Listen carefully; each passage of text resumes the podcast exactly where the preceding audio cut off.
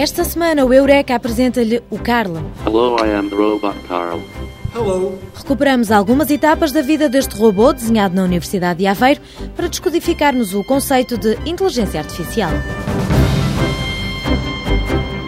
A olho nu é tudo uma questão de água, mas para os investigadores, o canal onde o mar e a ria de Aveiro se beijam é uma fonte de perguntas. Para encontrar as respostas, os fluxos de água foram vistos à lupa pela física, química, geociências e biologia. Se é dos que olham para a planta de uma casa e não consegue imaginar as formas do apartamento, a solução chama-se 3D. Esta é uma das muitas técnicas usadas pela Dreamlab, uma empresa de comunicação que alia tecnologia à criatividade para promover produtos e melhorar a imagem das empresas. Abrimos então as portas da ciência e da tecnologia durante os próximos minutos. Fique para ouvir.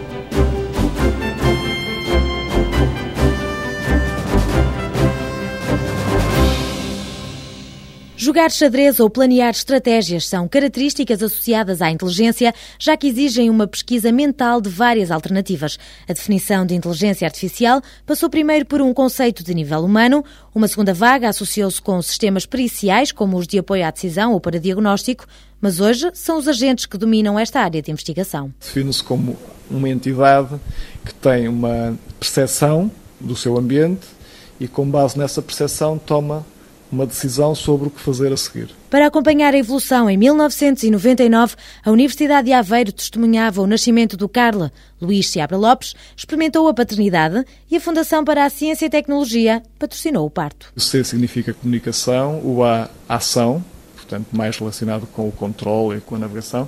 Depois o R, raciocínio, e o L é aprendizagem, portanto, learning. O Carl é um robô de serviço. A autonomia, a capacidade de tomar decisões, a aprendizagem e a interação são traços da personalidade deste robô. Para os primeiros passos, o Carl foi equipado com uma base comprada a um fabricante americano. É uma base quase redonda, tem um diâmetro à volta de 45 cm e uma altura de cerca de 25 cm e o que nós fizemos foi orientação da navegação através da interação. Portanto, dávamos instruções simples, virar à esquerda, virar à direita, ir em frente, recuar, parar e, portanto, com base em interação, o robô navegava e nós conseguíamos levá-lo onde quiséssemos. Onde quiséssemos, dentro de um edifício. O investigador do Instituto de Engenharia Eletrónica e Telemática de Aveiro revela as características deste robô ao nível do movimento. O carro está desenhado para se movimentar em ambientes interiores, portanto, no interior de edifícios, e para ele saber onde estão os obstáculos usa sensores de ultrassons, não é? portanto, os chamados sonares. Isso era o que vinha na base, na base adquirida por nós. E nós acrescentámos sensores de infravermelhos. Tem também uma câmara que também veio com o robô e tem uma outra mais simples, uma webcam, que nós acrescentámos mais recentemente. E, portanto, os sensores principais são esses. É? Depois tem sensores de odometria, são os sensores que permitem ver quanto é que cada roda se desloca e, portanto, esses também são importantes para o robô ir sabendo onde é que está. Não tem sangue a correr nas veias, mas há outras aplicações que asseguram o batimento cardíaco do Carl. É um sistema de vários processos de software que correm em ambiente Linux, em dois computadores. O computador da base, que nós compramos, e depois o portátil que nós acrescentámos em 2002, que tem muito mais capacidade do que o outro, embora também já esteja desatualizado, mas de qualquer forma, para o que nós precisamos neste momento ainda serve. São vários processos, programados, a maior parte tem C++, mas o processo principal, o processo central que coordena os outros, é programado essencialmente em Prolog, que é uma linguagem usada em, inteligência artificial, é uma linguagem de programação em lógica, especialmente adequada à inferência lógica e, portanto, a raciocínio, etc. Seabra Lopes recorda que, com apenas dois anos de vida, este robô, com cédula de nascimento registada na Universidade de Aveiro, estreou-se numa competição e na imprensa. Decidimos levar o robô a uma competição da Associação Americana de Inteligência Artificial, em que o tema da competição era servir comida aos participantes numa recepção. Esta competição decorreu em Seattle, em conjugação com o RoboCup de 2001. Nessa altura, o Carlos apareceu até na capa do AI Magazine, boletim da revista americana de inteligência artificial. Nesta altura, o Carlos já fazia uma aprendizagem ao nível da acumulação da informação. Seguiu-se um software de reconhecimento de fala. Ainda assim, quando havia ruído na comunicação, o robô não tinha forma de mostrar o que pensava e como recebia a mensagem. Adicionando um computador, o Carlos ganhou uma cara que o ajuda a dialogar. Acrescentámos um portátil àquela estrutura. Portanto, o robô cresceu mais um bocadinho e ficou com 1,10m de altura.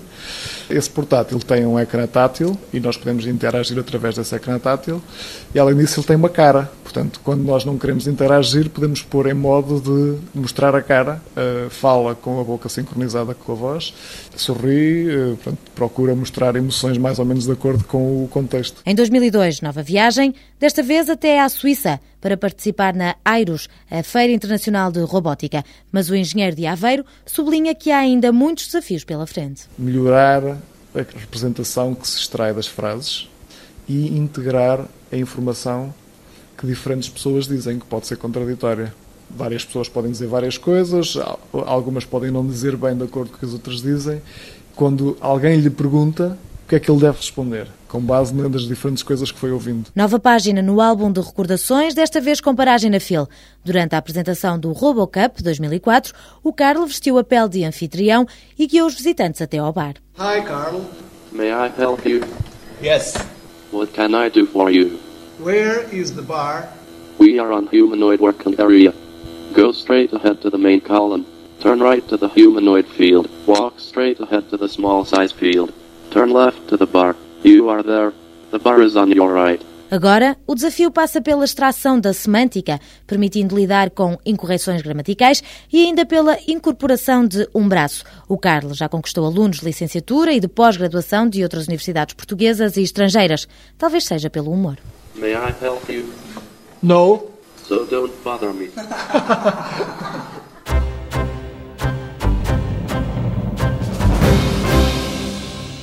Num abraço eterno, as águas do Oceano Atlântico e da Ria de Aveiro acariciam-se. Para lá da face romântica deste canal, os cientistas quiseram quantificar esses fluxos de água e saber quais as propriedades que transportam.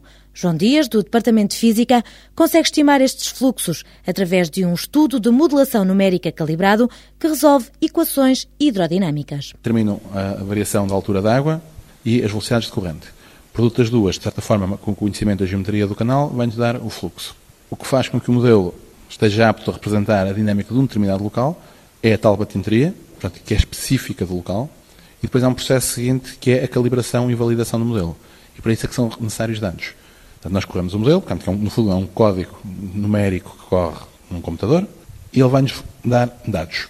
Nós o que vamos fazer é comparar esses dados com medições feitas no local. O investigador da Universidade de Aveiro explica como se calcula a batimetria numérica da ria. É uma matriz de profundidades da ria que tem a geometria e a profundidade da ria. Nós dividimos a ria em células com uma determinada dimensão, neste caso 100 por 100 metros.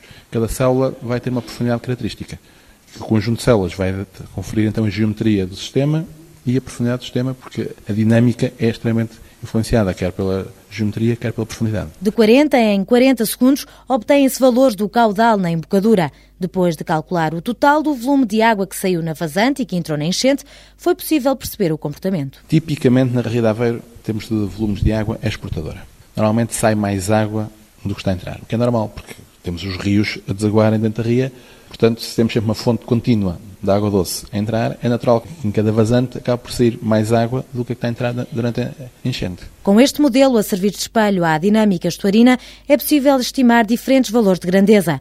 No Departamento de Biologia da Universidade de Aveiro, Angela Cunha analisou os parâmetros de qualidade microbiológicos. A contagem das células foi feita ao microscópio e, através de medidas de fluorescência, analisou-se o papel das bactérias na degradação da matéria orgânica. Nas situações de maré viva, foi as situações em que nós estudamos, a ria exporta para o mar células bacterianas, células de algas e capacidade de reciclagem de matéria orgânica. Portanto, exporta atividade de reciclagem de matéria orgânica. O mar aumenta a sua capacidade de reciclagem de matéria orgânica por recepção de água que vem da ria. Depois de aplicado o modelo físico, concluiu-se que a ria contribui com células de bactérias que degradam a matéria orgânica. O oceano é que fica a ganhar. Isto traduz-se numa zona costeira particularmente enriquecida em matéria orgânica, mas também enriquecida na capacidade de a degradar. Ou seja, de certa maneira, o mar também fica mais uh, equipado, ou aquela zona costeira fica mais equipada para reciclar matéria orgânica. Com a água colhida à superfície, o estudo das geociências centrou-se na determinação de minerais para conhecer o nanoplâncton. Constatámos que havia incrementos ou aumentos de calcite eh, durante os períodos de enchente. Procurámos saber, mas Porque é que há este aumento de calcite? E aquilo que se verificou uh, foi que, uh, muito provavelmente, esta calcite vinha dos cocolitóforos. Este mineral, o carbonato de cálcio, foi um dos encontrados, mas as seis campanhas de colheita no inverno e no verão, em várias amplitudes de maré, permitiram a Isabela Brandes fazer o estudo da matéria particulada em suspensão. Durante as marés vivas, durante as marés de maior amplitude, existe exportação de matéria particulada em suspensão para o oceano. Enquanto que durante as marés mortas o sistema tende a funcionar como um retentor, como uma armadilha de sedimentos finos. Neste caso, também a física esclareceu as dúvidas da investigadora de geociências. O modelo de fluxos vem, de certa forma, reforçar esta hipótese de que a Ria de Aveiro, de que os solos e as rochas que são drenadas pelos rios e ribeiras que afluem à Ria de Aveiro são fornecedores de sedimentos para a plataforma. Ao contrário dos sedimentos, o mercúrio não passa na portagem. Durante anos, a Ria de Aveiro sofreu uma forte contaminação provocada por descargas de mercúrio provenientes da indústria sediada em Estarreja. A bordo do navio do Instituto Hidrográfico, durante 13 horas por dia e ao longo de quatro campanhas, as recolhas de água em várias zonas, a várias profundidades, permitem agora a Eduarda Pereira, do Departamento de Química, dizer com segurança que um dos mais tóxicos elementos químicos está bem aprisionado. Tendo em conta que há grandes quantidades acumuladas nos sedimentos da ria em zonas interiores, estávamos à espera de ver algum mercúrio sair em quantidades mensuráveis. E não foi isso que aconteceu. Realmente, o nosso sistema lagunar, a Ria da Aveiro, é muito interessante do ponto de vista de retenção eficaz deste contaminante. As zonas mais contaminadas estão muito a, a montante. Os sedimentos têm características que permitem reter o contaminante eficientemente. Está lá em quantidades grandes, mas não há exportação para o Oceano Atlântico. A investigadora da Universidade de Aveiro vai agora publicar este estudo numa revista internacional. As centenas de amostras de água vão agora servir para quantificar a concentração de outros elementos químicos.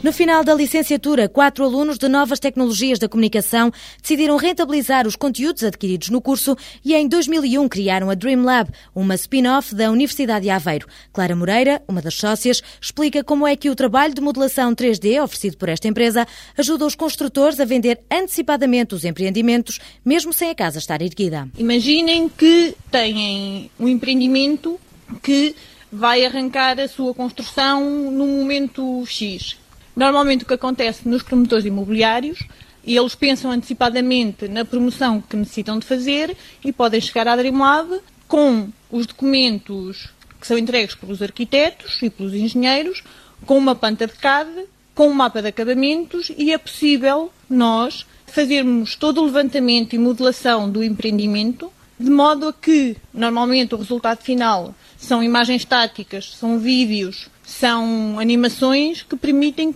que eles, ao apresentarem aos futuros clientes, as pessoas possam viajar dentro de um empreendimento antes de ele estar construído. Para os que olhavam para as plantas e não conseguiam dar volume às linhas, graças a esta tecnologia, agora é possível visitar a casa com jardins, móveis e cozinha equipada todos os compartimentos vistos de diferentes ângulos. Com a forte concorrência, a área da comunicação distingue-se por juntar à tecnologia uma grande dose de criatividade. A antiga aluna da Universidade de Aveiro acredita que é a imaginação que distingue quem está no mercado.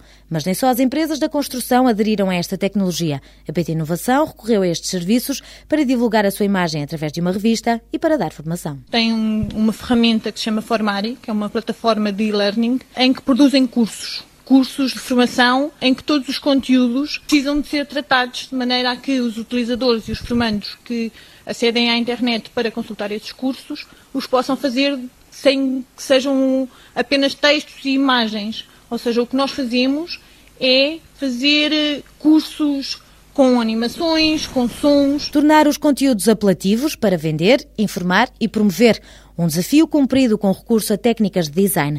Clara Moreira sublinha que na web, em CD-ROMs interativos, em filmes de animação ou em papel, a Dreamlab, independentemente do formato, utiliza várias estratégias. Temos uma área de design de comunicação que serve de base para todos os nossos projetos e em que eh, também temos eh, soluções para os nossos clientes, desde a criação de um logotipo até ao desenvolvimento e à paginação e ilustração de livros. O que nós pretendemos, de facto, é ser uma agência de comunicação que sirva os clientes do ponto de vista tecnológico. Esta empresa criou os sites do Palácio da Bolsa e da Câmara de Comércio e Indústria do Porto. Uma presença na internet neste momento não se pode limitar à colocação de conteúdos e eles ficarem sempre na mesma. Portanto, como duas entidades que têm muita informação e informação atualizada, nós desenvolvemos para eles uma solução, uma ferramenta que lhes permite e lhes dá independência para atualizarem um conjunto de conteúdos sem que necessitem de nós.